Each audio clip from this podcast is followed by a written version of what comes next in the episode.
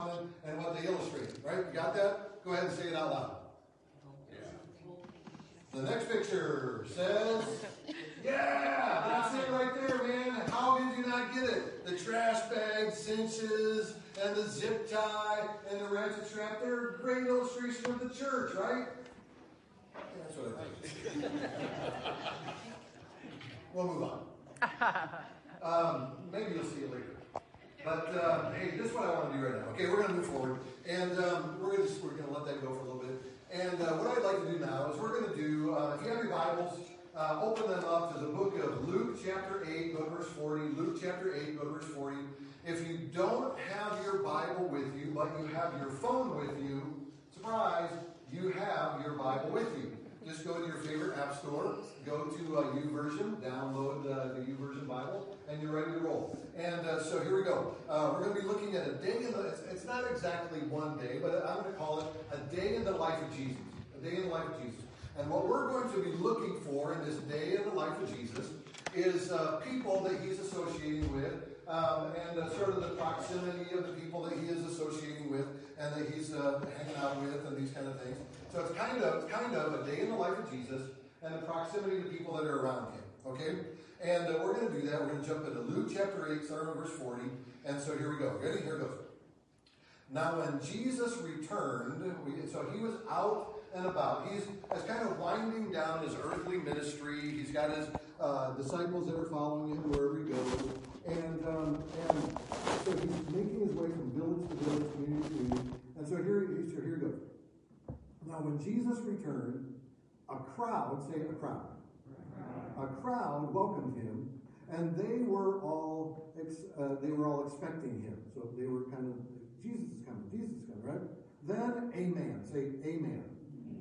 Then a man named Jairus, a synagogue leader, synagogue leader, which means uh, he was a he was a Jewish guy, and he was uh, a very well versed Jew, a well trained Jew. He worked in the synagogue there, the Jewish temple, right? And uh, a leader. Now listen to what he did. He came and fell at Jesus' feet, pleading with him to come to his house because his only daughter, a girl about 12, was dying. So you, you kind of get that picture, right? Big crowd welcomes Jesus.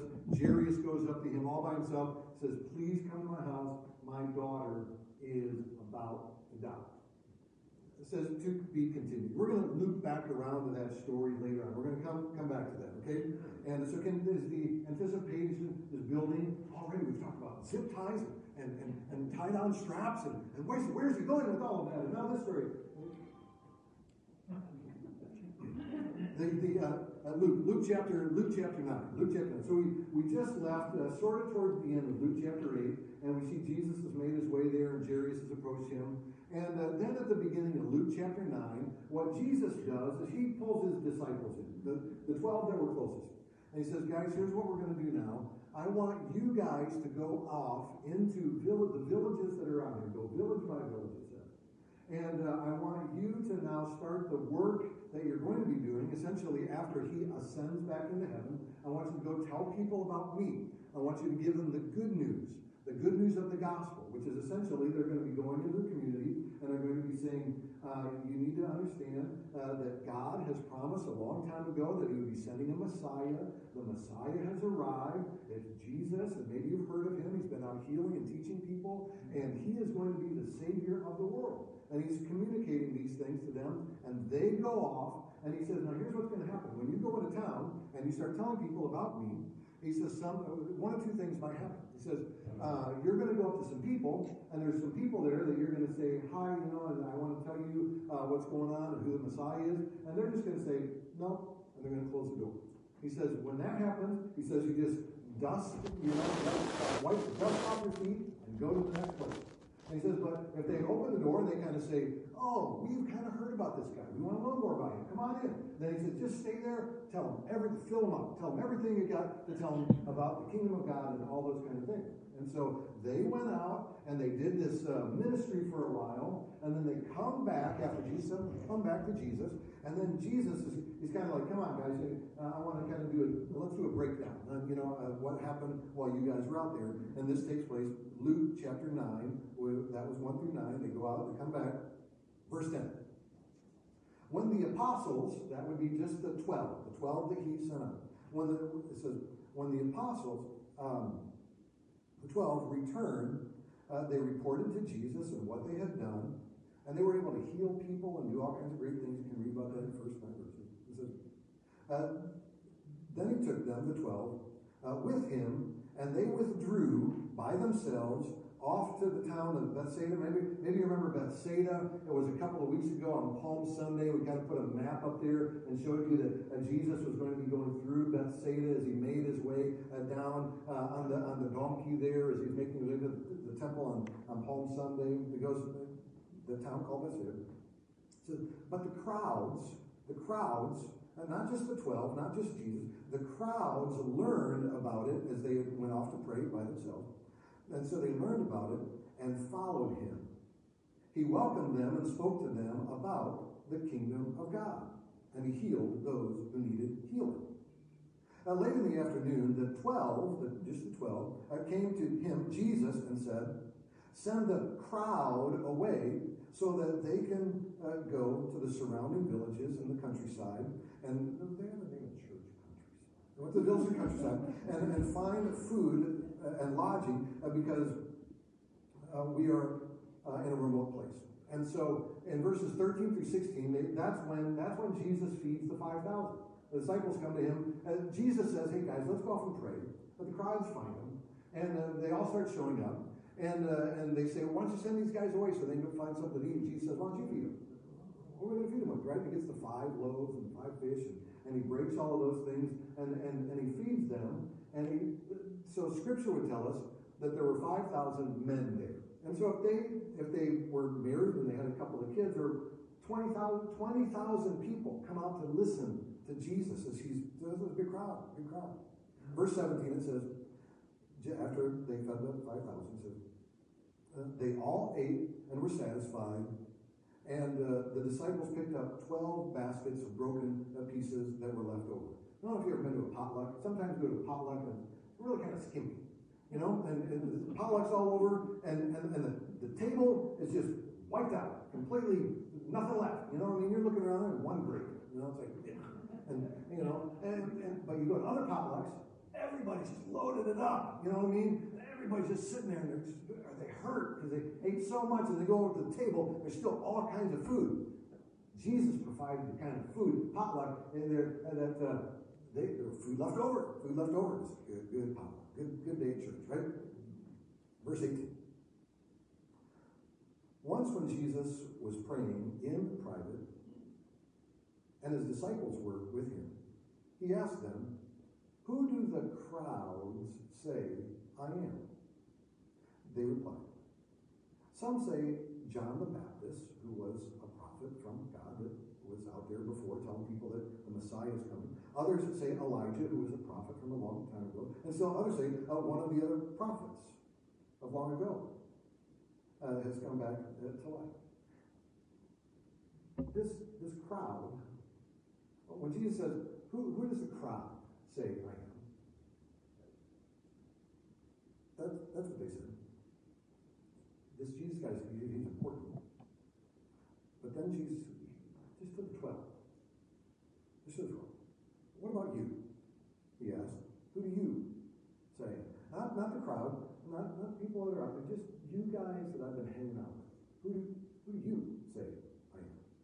And Peter answered, the Christ of God. That's a very loaded answer. Peter says, You are the Christ, God. He's communicating, I believe that you are the Messiah, that you are the one that has been prophesied about the last 2,000 years. Uh, you are my king.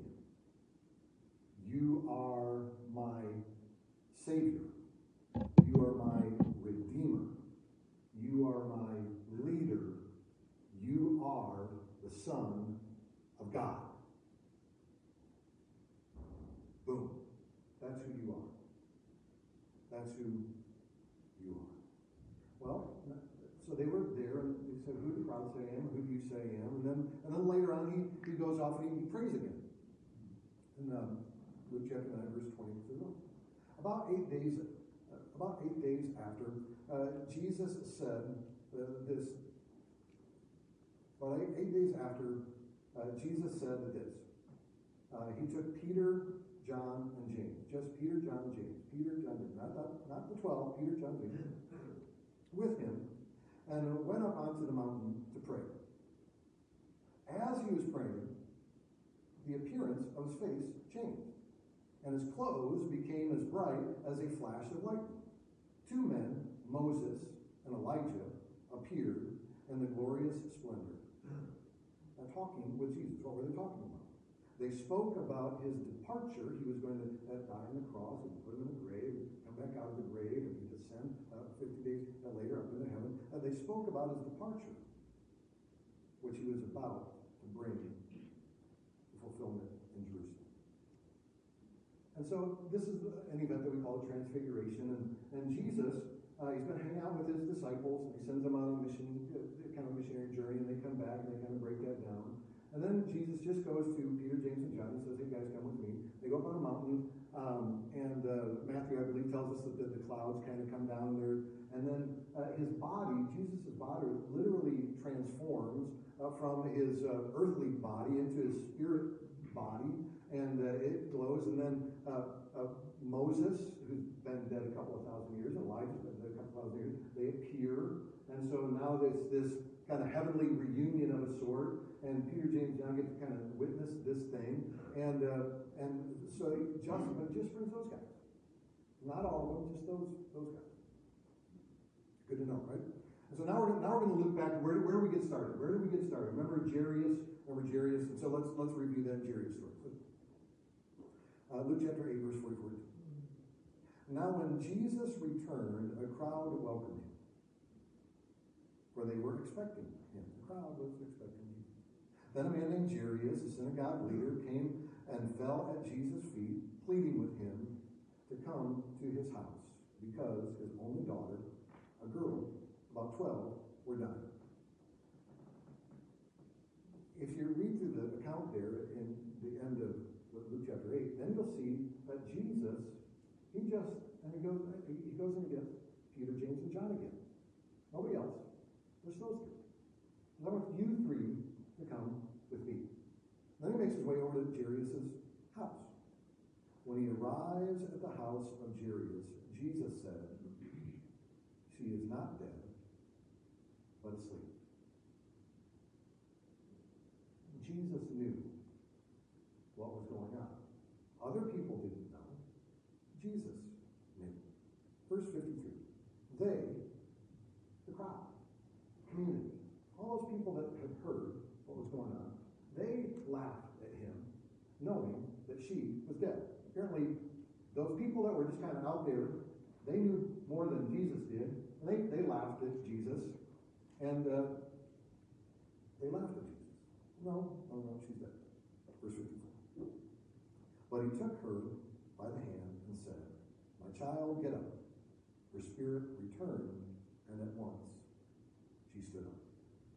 Now, what does all of that have to do with the things that, so I kind of want to try to bring this all together in an image for you. Kind of a bullseye here. You see, as you read through this, I, I, call it a day in the life of, but it was, you know, stories that were kind of just there that Luke assembles together for us, and then Luke chapter 8 and Luke chapter 9. And there were people that were clearly in the community, right? Jesus sent them out village to village. There were people that were out there in the community. Some of those people, uh, when uh, God fearing people would go to their house and kind of say, Hey, we want to tell you about Jesus, they would say, We're not interested in that. You can go away. And um, those were probably the people in the crowd uh, that when Jesus comes up, you know, Jairus was there, and he's like, "I am so convinced that you are the Son of God, and that you have these powers. You can, even if even if she is dead, you can make her uh, well. You're the Jesus." But there were the people that were in the community. There were people in the community. They just laughed out loud. Ha! This guy's a big joke. This Jesus is a joke. So there were people that were out there uh, in the community That's the way that they saw Jesus. But then there were these crowds. And Jesus, he would go and teach. And then there was this whole other group of people out there, and, and they were kind of the head scratchers and the beard strokers. They, they knew who do you say who does the crowd say I am? Well, maybe he's John the Baptist, or maybe he's Elijah. We're not exactly sure who he is, but what we are convinced of is this Jesus guy. He's an important guy. We we would like to know more about him. We're interested. They were seeking. They were seeking. They were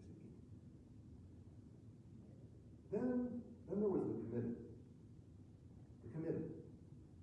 Uh, that was that was the the apostles the, the 12 apostles, the, the disciples, 12 disciples, that all but one became the apostles. But then that would also include people like you, hear about Mary and Mary and Martha and, and Lazarus and, and people that Jesus would go to their home and hang out with them. And, and that, that, was, that was the committed group of people that was close enough to Jesus that if you were to ask them, Who do you say I am? they would say, You are the Christ.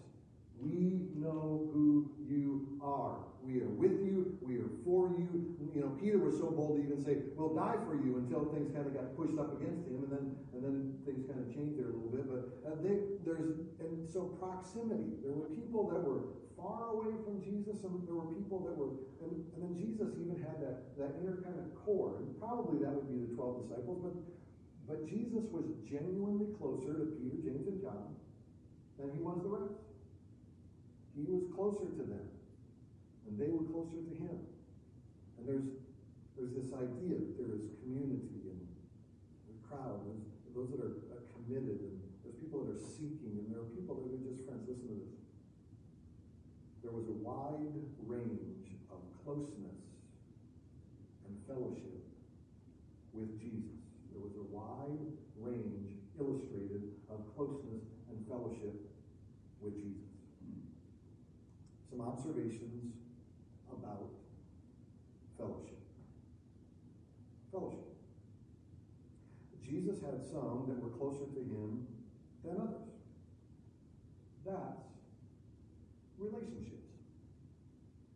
Jesus had some that were closer to him than others. That's relationships. The more time you spend with someone, the closer you get to Jesus. The more time you spend with Jesus, the closer you get to Jesus. Um, we, uh, uh, a lot of people here last Sunday, people come and um, some some people come on Easter uh, and they, they really they don't even want to come to church on Easter, but because it's kind of family tradition, they come.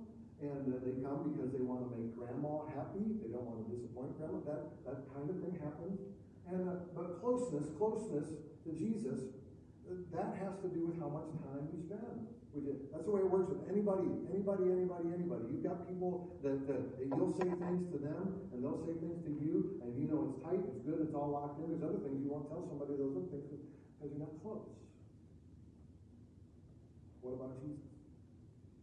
Fellowship with Jesus and each other always went together. Uh, separation and isolation were never intended for those in the family of God. We're not supposed to be apart from one another. Closeness with Jesus and closeness with when you when you kind of look at the crowds that were out there, there were people that didn't spend any time with Jesus, and, and they didn't spend any time with them, they didn't know. But then as you kind of make your way into the core and Christ being at the very center, there were people that spent more time with him closeness and proximity, and that's the way it's supposed to be in a church family. That's the way it's supposed to work. Like that.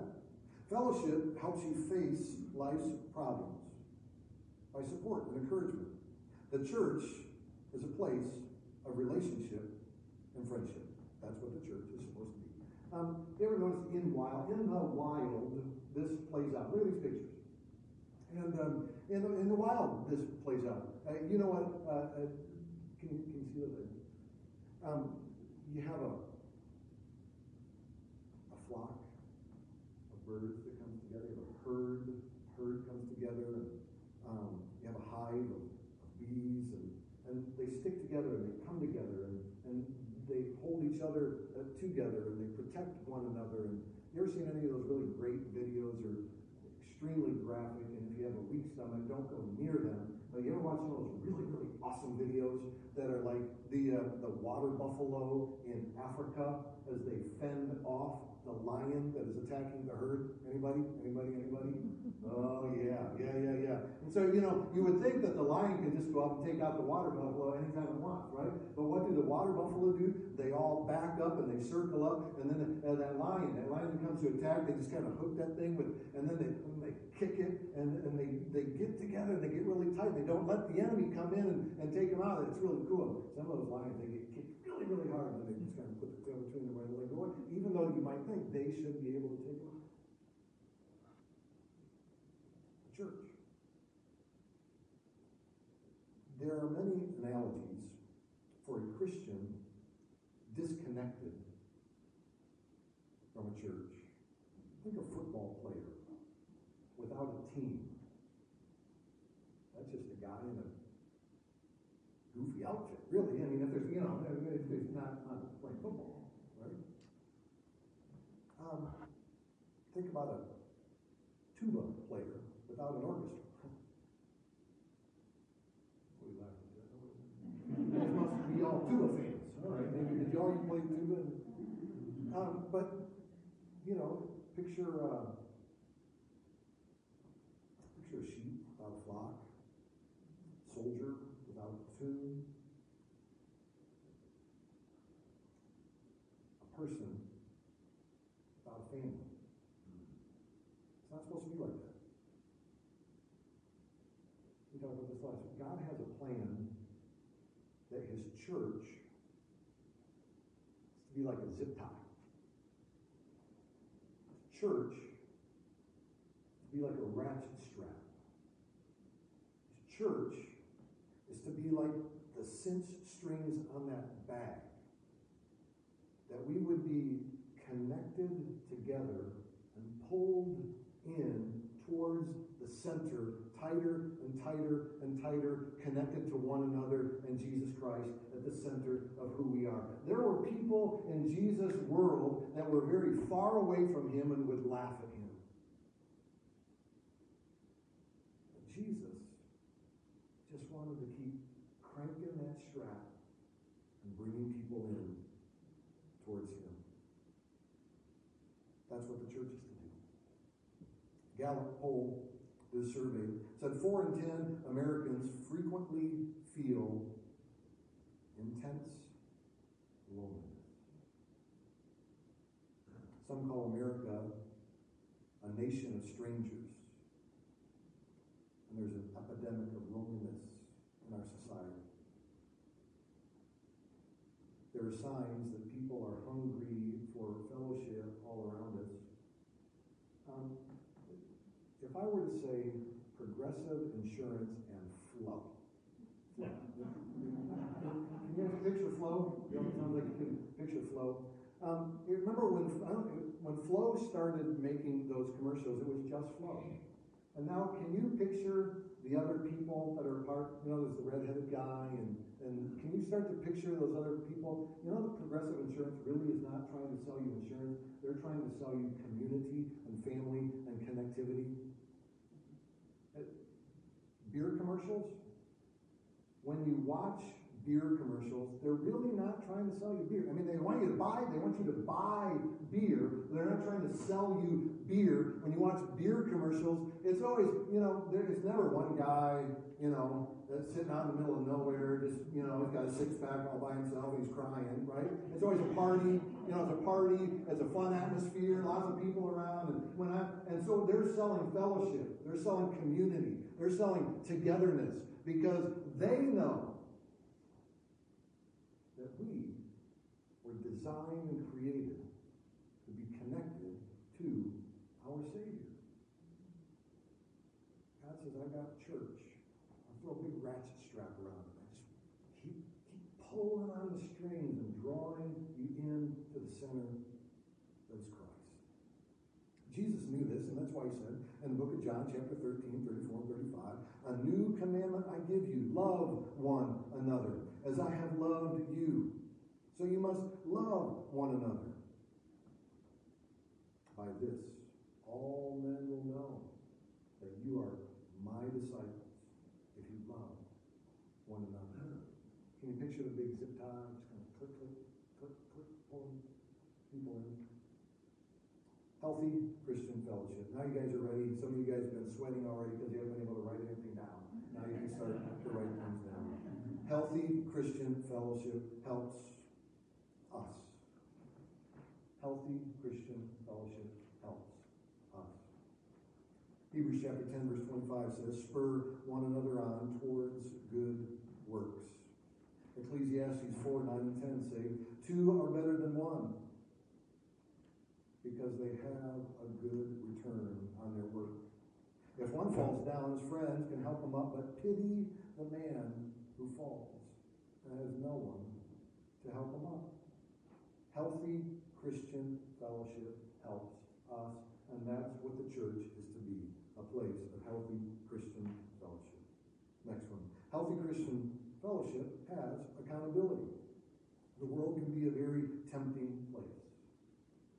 We never get so spiritually mature that we don't need gentle kindness, maybe a rebuke, or to remember how to live for Jesus.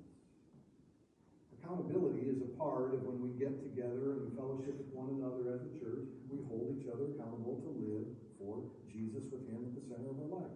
Scripture says that iron sharpens iron, so when so one man sharpens another. Healthy Christian fellowship helps our testimony. The world is a pretty skeptical place. And they're really not quite sure what they want to think about Jesus. Some of them laugh at Jesus, some of them mock at Jesus, some of them will just uh, distance themselves and really want nothing to do with it. Uh, but healthy Christian fellowship helps our testimony. You know what's interesting about uh, Christian testimony and, and the reality about where our culture is when it comes to Jesus? Some of you guys are old enough to remember 9 11, and maybe you remember that um, the weeks following 9 11 was the highest church attendance in over three decades. After 9 11, people ran and flocked to church. People do that. You know why they do that? Because they know that there is something beyond us that they need to turn and look towards. That's that seeker crowd. That's that crowd of people that are like, I know he's important, but I'm not quite sure how important he is. I'm not sure how much time I want to give to him. I know he's important. And then a tragedy happens, and then people rush in. I, got to see a little glimpse of that just this last week. Um, uh, two two weeks ago, um, some of you all know that I lived in Earlham, Iowa, and I preached in a little little town of 1,200 people for almost 24 years. I preached there, and uh, the school, the entire school district, had 600 students in it. The whole town had 1,200 people in it. And uh, two weeks ago, a little 10-year-old boy in that town, both of his parents are teachers in the community, and their friends or kids went to our church. Um, they asked me to go back and do the funeral. And uh, so Monday I did this funeral in the gym in the, at, the high school. An old time, of 1,200 people, or 1,500 people in the gym, and then the overflow in the auditorium. You know why that is? Sure, they want to love and support the family, yes. Back of everybody's mind, they want to go and they want to know what happens when you die. Is there any hope for me? Am I in the path? Am I in the journey? They want to know is, is there anybody out there that would throw the strap around and ratchet it and bring me into a community of love? That's just true. People want to know that a church is a place of loving community. And they want to know if I can get in. Especially when a crisis comes their way. Finally, healthy Christian fellowship is our responsibility. To love one another, it requires action. So, would you be willing to invite someone out to lunch? Would you be willing to invite somebody out to lunch? Somebody, maybe they don't go to church, Uh, maybe you don't know them well here, and you want to sort of draw them in, and uh, you because you know that you have to have you have to connect with Christ. And if the only people that you connect with don't know Christ, then you're going away from Christ and not closer to Christ. And so, would you invite somebody out to dinner? Would you get involved with Kids Club? Kids Club is the reason that we do Kids Club is that we uh, desperately want people in our community. We want to serve their kids. We want them to come and enjoy this place. But we also want to have a relationship with them, a friendship with them, so that if they're on the outside and they're kind of looking at the church, we know it's important. We're not sure how important it is, and, and we'll never get an opportunity unless we meet them and visit with them, connect with them. So would you be willing to involve yourself with Kids Club? Would you attend, attend Wednesday night Bible study or the men's study? By getting connected to the church and to each other, we're moving towards Jesus. Last question. What is your proximity to Jesus? What's your proximity to Jesus? Some people, um, you know, they're, they're out there and they just laugh and they're not quite sure. And, and, you know, I don't know where you all are in your journey. And, and sometimes kids come here because their parents tell them, you know, you have to, and they don't even have a choice, and even through high school and all that kind of thing. And, and so, what, where are you in your connectivity to Jesus? Are you in the crowd? Are you seeking? Are you wondering? I know he's important, but I don't know what steps to take next. So I, I'm interested. Are you a part of the committed? Would you place your membership in the church? Would you go so far as to say, This is my church home, and I want other people to know that I'm connected here? That they, they grabbed a hold of me and they, and they, this sounds really bad, they zip tied me in. but you know what I mean. There was love there. A little pull on the straps. Would you make this your church home? Last question. Is Jesus at your core? Do you declare him? He is the Christ of God. I accept him as my Savior. I surrender my life to him. I desire to be baptized into him, to go public. I want people to know I'm in. He's mine, and I am his. If you've never accepted Christ as your Savior, you're not sure how to do that, what that means, that's a conversation that I just like to sit down, we can talk, and just kind of go through those steps as to what it is to be fully committed and connected to Christ and His church. Let's pray together. Father, you love us. You know us. You are interested in us, and you call us to be connected to you. Father, uh, we can sort of move up and down and in and out of those circles. Sometimes, Father, every one of us in the room wants to distance ourselves from you because we're embarrassed or we've done things we know that we shouldn't. But you're always at the center, and you're always trying to draw us in. Father, help us to give our lives to you in every way. We ask this in.